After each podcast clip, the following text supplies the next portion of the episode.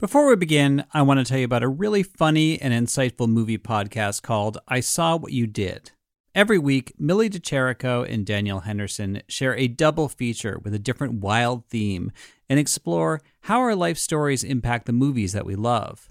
Millie and Danielle discuss cult classics through a feminist lens, have conversations about their film crushes throughout the ages, and provide hilarious hot takes on just about everything. New episodes come out every Tuesday. You can follow I Saw What You Did wherever you get your podcasts. The Moth is a great podcast to hear true stories told by people from all walks of life in front of live audiences. And The Moth is bringing you a very special episode about a galaxy far, far away. In honor of May the 4th, or Star Wars Day, they're going to feature hilarious and heartwarming stories about the way that Star Wars has changed people's worlds.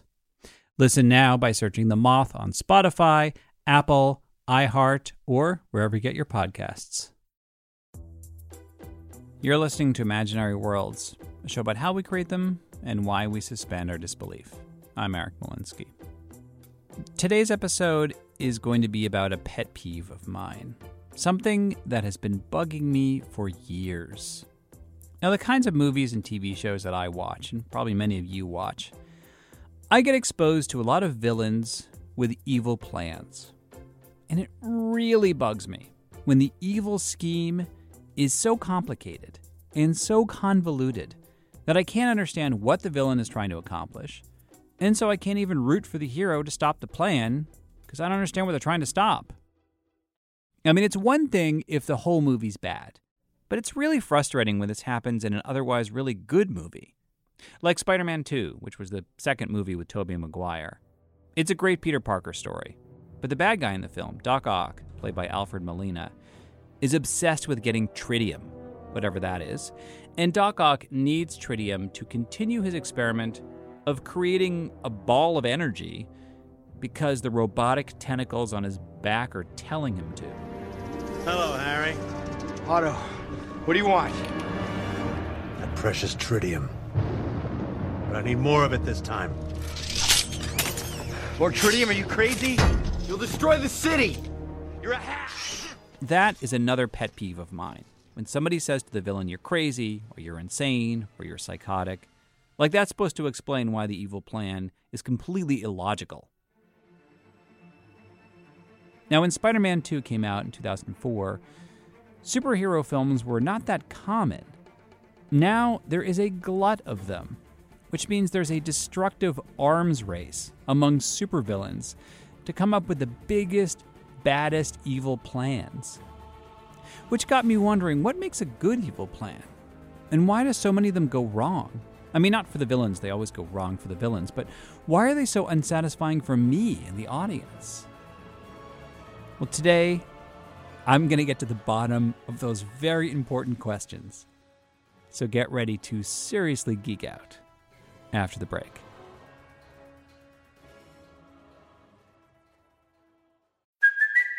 It's Kaley Cuoco for Priceline. Ready to go to your happy place for a happy price? Well, why didn't you say so? Just download the Priceline app right now and save up to 60% on hotels. So, whether it's Cousin Kevin's Kazoo concert in Kansas City, go Kevin, or Becky's Bachelorette Bash in Bermuda, you never have to miss a trip ever again. So, download the Priceline app today. Your savings are waiting. Go to your happy place for a happy price. Go to your happy price, Priceline. All right, so before I begin, I should say this episode is going to be full of spoilers because the evil plan is basically the plot of the movie. From Lex Luthor to Palpatine, if you really think about it, your favorite villain's plan is really dumb. That is Spencer Gilbert. He's the head writer of Honest Trailers. And if you haven't seen Honest Trailers, get thee to YouTube. It is a brilliant ongoing series where a in a world type narrator breaks down everything that's wrong with these movies. Now, get ready for another generically evil one off villain who hates the Avengers for reasons, with an overcomplicated plot to evolve and or destroy the world by turning an Eastern European city into a meteor? You know, Andy Signore, who created the series, had done the first 12 or so himself, and he needed some help. The room is usually split between me on the oh it's just fun like enjoy it side and then Dan and Andy on the uh, no you we need movies to be better we need to take this seriously side and it can get intense. That's interesting. There's almost like a sense of mission to it. Yeah, I mean our, our mission is not to trash these movies. It's not be a jerk trailers. It's not asshole trailers. You know, we just want to be honest and kind of be the voice of the uh, of the fan who's out of the loop um, who has no access, who just goes and watches these movies, and the type of conversation you'd have with your friends after you see it. So I asked Spencer, why do so many evil plans make no sense? Why are they often a complete narrative mess? He says the first reason is because writers are usually trying way too hard to prove that their villain is an evil genius. Unless it's part of the villain's character, like the Riddler, he needs to have an insanely complicated plan because he needs to put Batman into that cat and mouse game where he is peeling back the onion layer by layer. Or, um, uh, you know, Moriarty in Sherlock. You know, he needs to prove to Sherlock that he is smarter than him and devise these super complicated mousetrap plans that he needs to pick apart. But for other villains, it's like, no, you want money, you want power, go get it in the simplest, most direct way possible, and the hero will try to stop you. You don't need to make it all about the hero. One of my favorite Honest trailers was the one for Batman vs. Superman Dawn of Justice, where they tried to break down everything it would take for Lex Luthor's evil plan to work. Watch The Dark Knight grow to hate Superman for clear, obvious reasons, while Superman grows to hate Batman back because Lex Luthor hired someone to kill a criminal Batman branded before he put him in prison, so that when Clark Kent refused to cover the local football team and investigated the Gotham vigilante instead, he would conclude that Look, I don't have time to explain the whole thing. Can we just roll Lex's plan real quick? And at one point, they just stopped showing footage of the film and had this list like scrolling on screen. We just wrote out what he's planning on doing, and I think it's a 28, 29 step plan uh, that requires a lot of a lot of luck and a lot of bank shots, and it's just this Rube Goldberg machine. Well, yeah, and then pee in the cup was a great detail there too. You have to do that. I mean, that's the best part of any plan. Seriously, Lex Luthor in this film, played by Jesse Eisenberg, leaves a jar of urine on the Senate floor to let Senator Holly Hunter know that he's about to blow up the Senate with Superman in it because that ties back to a line of dialogue from earlier. Pee in a jar? Man, this is complicated. You don't have to throw everything but the kitchen sink into your evil plan? And there's the sink. Spencer says the second problem with evil plans is the question of motivation. Like in this movie, Lex Luthor gives a lot of grandiose speeches, but it's not really clear why he's doing all this. I mean, wanting revenge is a good motivation. That's why Khan is such a great villain in Star Trek. But simply hating Superman for existential reasons doesn't work for Spencer. He says if a villain is going to have a philosophy, it should be clear and simple, like Magneto. Magneto in the first X Men movie, where he and Professor X always have this uh, war of words and war of ideals and, and, identity, and his plan is part of that. It's turning everybody into a mutant so that everybody will see the world from his perspective. You get it, it's simple enough, it, it makes sense for both of them. I'm looking for hope. I will bring you hope, old friend. And I ask only one thing in return don't get in my way. The other thing that makes a compelling villain is that they need to have a legitimate gripe. Like in the case of Magneto, we're made to understand why he assumes the worst of people and why he wants to protect mutants, his own kind. And so a part of us feels a little complicit when he carries out his evil plan, because we kind of understand why he's doing it. Now, I also talked with Abraham Riesman, who is one of my favorite journalists who covers comic book characters. He writes for the website Vulture this is this is my whole career is just writing about niche obsessions. And he says one of his favorite villains is Ozymandias from the 1986 graphic novel Watchmen. Now, Ozymandias is a retired superhero who stages a fake alien invasion that obliterates half of New York because he thinks this will force the United States and the Soviet Union to cooperate and avoid nuclear war with each other. And the really disturbing part about this plan, it actually works. Every time I read Watchmen, a very significant part of me goes, maybe Ozymandias did the right thing, which is, of course, the point of that ending. You're supposed to debate that for yourself.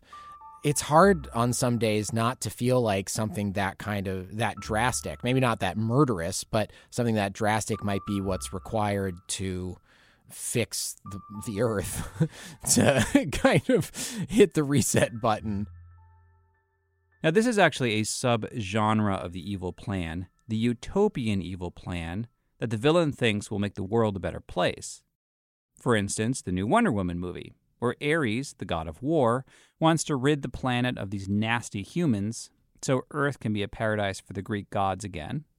Or in Batman Begins, where the League of Shadows wants to release a toxic gas that will cause everyone in Gotham to fight each other until this corrupt civilization falls like ancient Rome. And then. Tomorrow the world will watch in horror as its greatest city destroys itself. The movement back to harmony will be unstoppable this time. Or, as Honest Trailers put it, Wait, what? I thought this was supposed to be the realistic one. That sounds like something Adam West would go up against. It's a sad pill. no one would look into the uh, the massive citywide riot at all. They just say, "Oh well, I guess law and order doesn't work." In talking with Spencer Gilbert, I began to realize why I'm so fascinated by evil schemes. Most of them rely on magical thinking. And as I've mentioned before, I have a little problem with magical thinking in real life. Like, I'll often take a bunch of steps, and I assume that everything in the world will fall in line just the way I expect, without factoring in all the variables, kind of like an evil plan, which never seems to factor in the heroes. Now, most of the time, I can see that these evil plans are totally illogical. But then, when I started telling Spencer about the evil plans that I thought were ingenious, he reminded me they also rely on magical thinking. You plan to break into the world's largest bank, but not to steal anything. Like Goldfinger, everybody's favorite Bond villain, who wants to blow up an atomic bomb in Fort Knox so he can corner the market on gold. Even James Bond is impressed. It's an inspired deal. They get what they want economic chaos in the West, and the value of your gold increases many times. I conservatively estimate 10 times. Brilliant. I'm not a history buff, but I'm pretty sure that the US was off the gold standard at the time when he did that. Ah, yes, forgot about that. But then I mentioned my absolute favorite evil plan from the first Superman film, the one with Christopher Reeve and Gene Hackman as Lex Luthor. Everything west of this line is the richest, most expensive real estate in the world.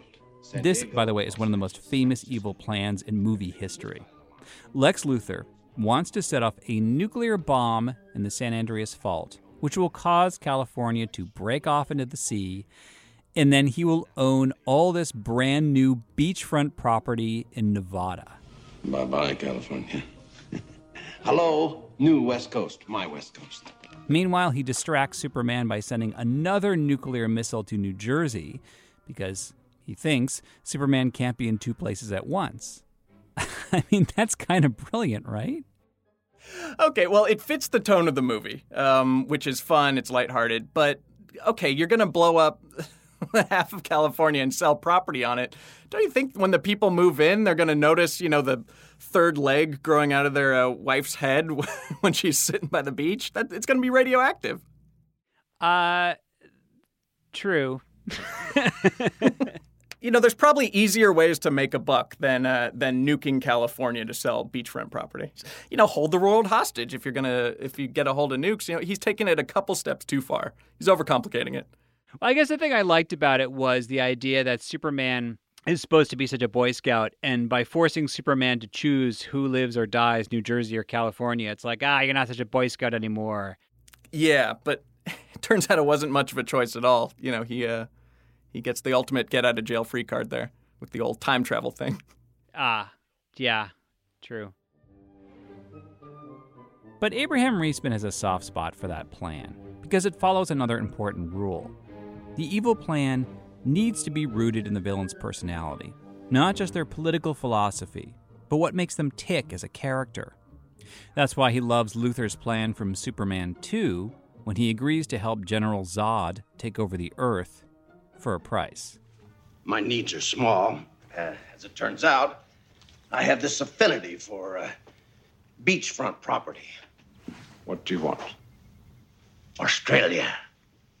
That's terrific. Yeah. Because on some level, it's kind of relatable because you go like, if aliens were invading and it looked pretty certain that they were going to win, like some part of me might want to work with the occupying army and see what I could milk out of it. It's not the part of yourself that you're proud of, but you can see how you might collaborate with an invading power. He even likes Superman Returns from 2006 for the same reason. This version of Lex Luthor, played by Kevin Spacey, decides to create new real estate by throwing a shard of kryptonite into the ocean and growing a brand new continent that Superman can't touch. It's not just relatable, it's kind of the whole point of buying real estate to a certain extent. Like, you do it for the savings or the ability to flip it and make money off of it, or to just have control of your own domain. And eventually, the rest of the world will be begging me for a piece of high tech beachfront property. In fact, they'll pay through the nose for it. But millions of people will die. Billions! Once again, the press underestimates me. This is front page news. Come on, let me hear you say it just once. Come on. You're insane. No! Ah, that. No, the other thing. Come on, I know it's just dangling out the tip of your tongue. Let me hear it just once, please. Superman will never. Wrong! Kevin Spacey is so great that he almost distracts me from the fact that there's that big red flag, the line where Lois Lane says, You're insane. In other words, this makes no sense. Or as Spencer Gilbert points out, Luthor is banking all of his real estate dreams on a constantly expanding alien rock that you can't grow any food on or even drill into. Oh, yeah. Who wouldn't want to live there? Which brings me to the next bit of advice that Abraham Riesman has for supervillains. Sometimes less is more. When the threat is something sort of incomprehensible, like the assimilation of all intelligent life or wiping out all intelligent life, causing the universe to blink out, something like that. When you have situations like that, it's so hard to wrap your mind around what's going on that there's nothing exciting about it. I mean, it's it's the old line about when you watch somebody's arm get blown off in a movie, you go, "Hmm, wow, that's bad." But when you watch somebody stub their toe in a movie, you go, "Oh God, ah, geez, I can imagine what that feels like." Now, when I asked both these guys to name their favorite evil plans, they both mentioned Hans Gruber, Alan Rickman's character from Die Hard, who just wants to rob a building. Everyone in the film and the audience thinks that he is a terrorist, but it's all a cover to manipulate the police into cutting the power so that he can just get away with a robbery. That's one of my favorites. For all your posturing, all your little speeches, you're nothing but a common thief. I am an exceptional thief, Mrs. McClane, and since I'm moving up to kidnapping, you should be more polite. No, Hans Gruber's plot is one for the Hall of Fame, absolutely. It's something that's small scale enough, you can wrap your mind around it, and part of you can relate to it. You're like, if I were that clever, I might try to pull something off like mm-hmm. that. You don't want to kill people, but as is true in any superhero story, and you can argue that Die Hard is kind of a superhero story. Yeah. The actual violence kind of fades into the background. You're just thinking about what people want to do, what their Yeah. motivations are, what their struggles are. Another example of an evil plan that's relatable, achievable, and grounded in the villain's personality and philosophy is the Vulture from the new Spider Man movie Homecoming. Played by Michael Keaton, this version of the Vulture is a construction foreman who steals alien technology left behind from the first Avengers movie because he can turn that tech into weapons that he can sell on the black market. And he's doing this because the city and Tony Stark unfairly took away his contract to clean up that alien technology in the first place. The world's changing. It's time we change too. he genuinely believes that he is this put upon working class guy and he hates government bureaucrats and he hates rich high flying liberal elites he doesn't use the word liberal but i mean That's what he means, and they are literally high flying. and they are literally high flying in tony stark's case and what you see over the course of the movie is like he's actually doing pretty well for himself like he's not struggling he's just motivated by this grievance against the world, and the grievance isn't necessarily grounded in reality, or if it once was, it no longer is. And when Michael Keaton gives the villain's speech, you know, the classic, you and I aren't so different speech to the hero, it actually makes Peter Parker realize that he has more in common with the villain, this guy from the neighborhood, than he does with the rich and powerful Tony Stark.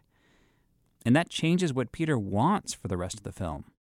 There's a reason why we're not so different, you and I, pops up over and over again. And it's because, on some level, if that line is done convincingly, it's the villain saying, I have a lot of affection for you.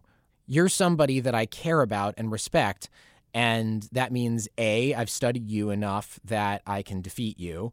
And B, it means like I could maybe tempt you to come over to my side because I haven't just set out to uh, destroy every memory of you. I would love it if you came to the dark side. I mean, that's that's the whole Luke I am your father moment, right? Yeah.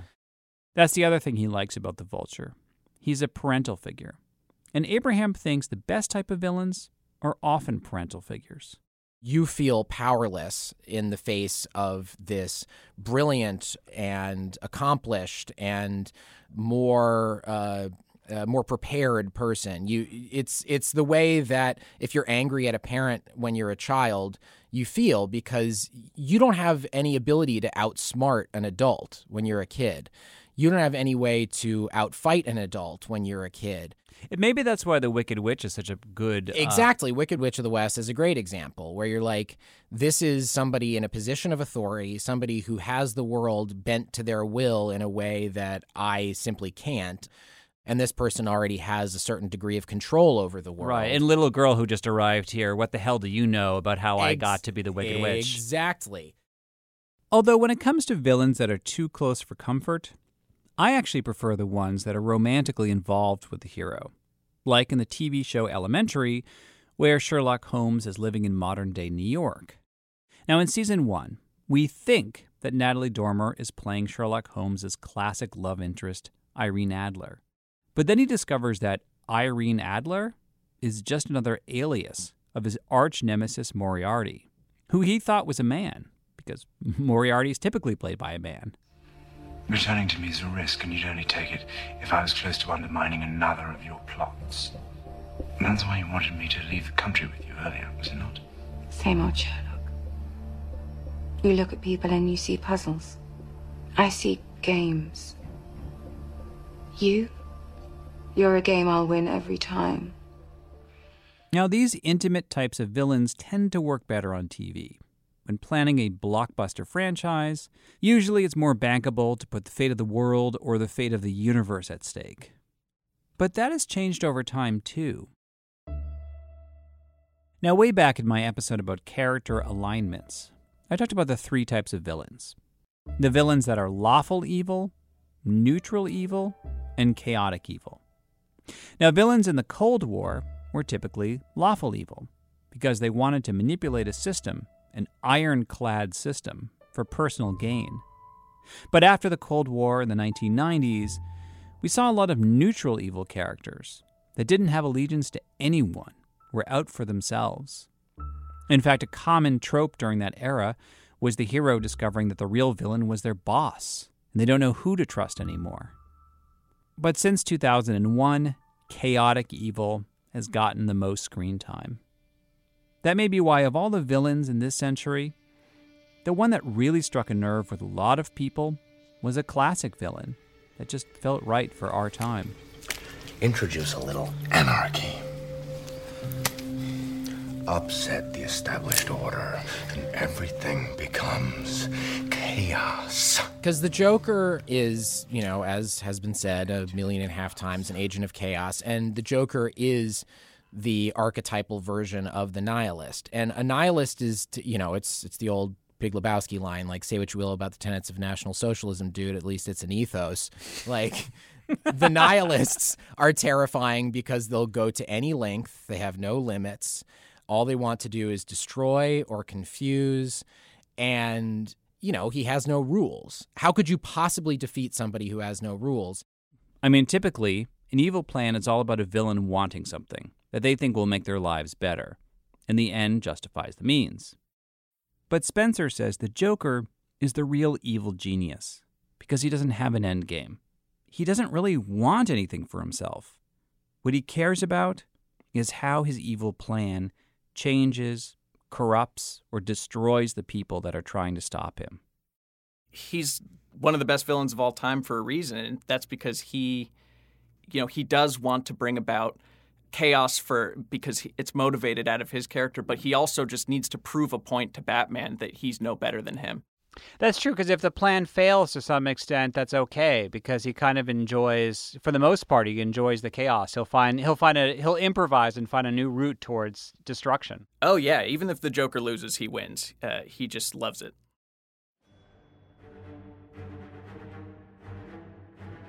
I mean, in the end, it's easy to make fun of the evil plan. Most of them are riddled with cliches, propped up by grandiose speeches, and tropes we've seen so many times. These days, the villains often make jokes about them. But I think they keep showing up for a reason. On some level, watching heroes stop these evil plans over and over again kind of gives us a sense of purpose. If we're feeling cynical, they can remind us why we believe in our principles and why they're worth fighting for.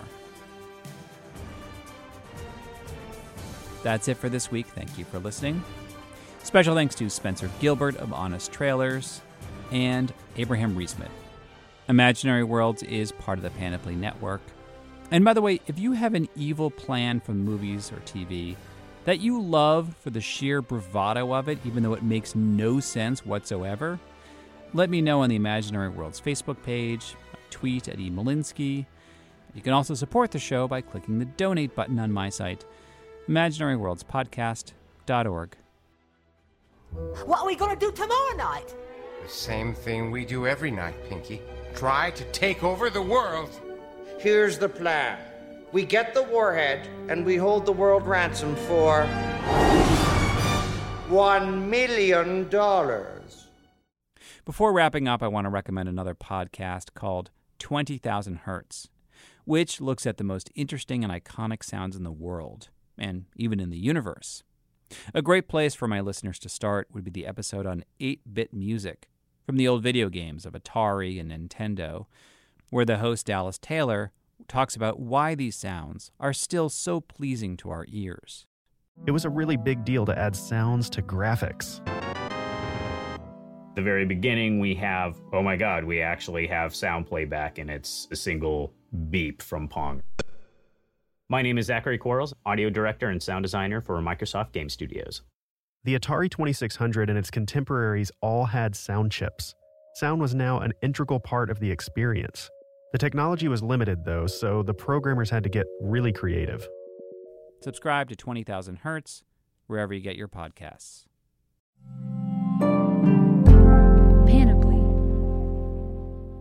Welcome to a journey into the heart of the Texas Renaissance Festival, the nation's largest and rowdiest celebration of medieval fantasy. But what lurks beneath the facade of tights and turkey legs? Well, we dove deep into the empire to uncover a history marred by mystery and misconduct, murders, assaults, and other crimes that tarnish its legacy. This isn't just a fairy tale, it's a cautionary tale of power, fantasy, and the consequences that follow when they all collide. Search for Crime Waves Renaissance Texas on Apple Podcasts, Spotify, or wherever you're listening now. In the 1970s, John Todd burst onto the evangelical scene with a shocking tale. He claimed to be a former witch involved in a then unheard of secret organization called the Illuminati and urged Christians to prepare for a violent world takeover. First of all, the number one weapon in everybody's home should be a 12 gauge pump shotgun. Hear the amazing story of one of the originators of the modern day conspiracy theory. From Magnificent Noise and Sony Music Entertainment, this is Cover Up The Conspiracy Tapes.